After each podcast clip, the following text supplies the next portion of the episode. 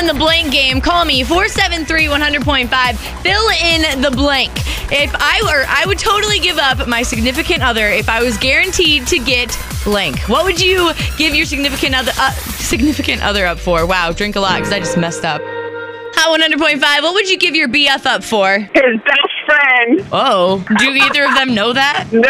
Well, they might now. It's not too much of a big deal. I mean, I don't think it is. Oh my goodness, I did not expect to ruin relationships tonight. Chocolate. Chocolate, that's it? Yeah. Your significant other must not be that special. Oh, it is. His chocolate's much better.